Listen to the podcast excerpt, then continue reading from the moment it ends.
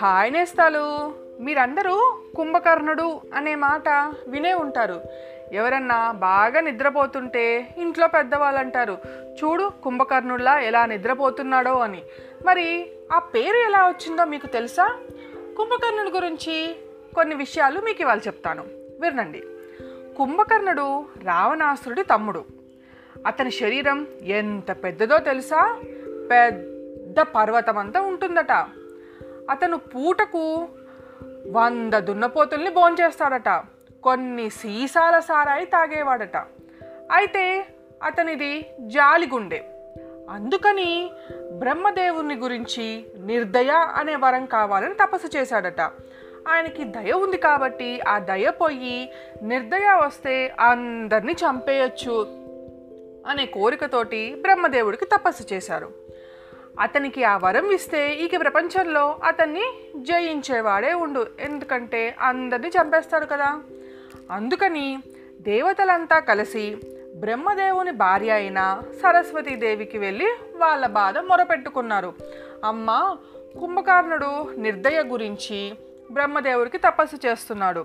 వాడికి గనక ఆ వరం వచ్చింది అంటే ఇంకా ఎవరూ బతకరు. మీరే మమ్మల్ని కాపాడాలి అని చెప్పి వెళ్ళి సరస్వతీదేవితో మొరపెట్టుకున్నారు.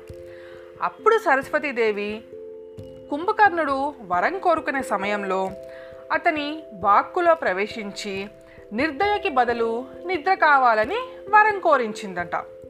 బ్రహ్మదేవుడు ఆ వరం ఇచ్చి వెళ్ళిపోయాడు.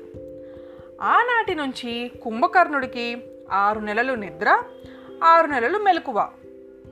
అందుకని ఎవరన్నా నిద్రపోతుంటే కుంభకర్ణుడు నిద్ర అంటారు. పడుకున్నాడంటే ఆరు నెలలు లేచేవాడు కాదు.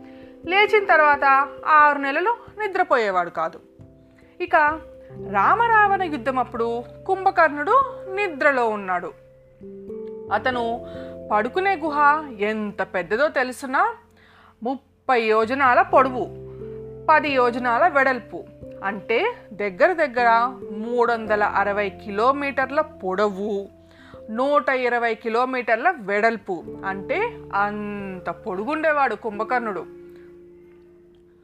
అతన్ని లేపటానికి వెళ్ళిన రాక్షసులంతా అతన్ని ముక్కుల్లో నుంచి వచ్చే గాలికే బయటకి కొట్టుకొచ్చేవారు.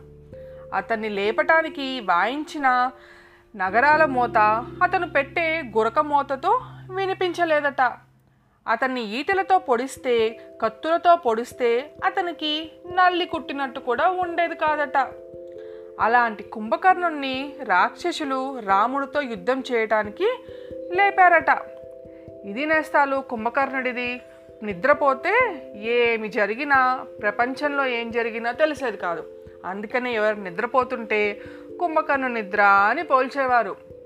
ఇది నేస్తాలు కుంభకర్ణుడి గురించి నాకు తెలిసిన విషయాలు మళ్ళీ ఇంకో మంచి కథతో రేపు కలుసుకుందాం. మీ జాబిలీ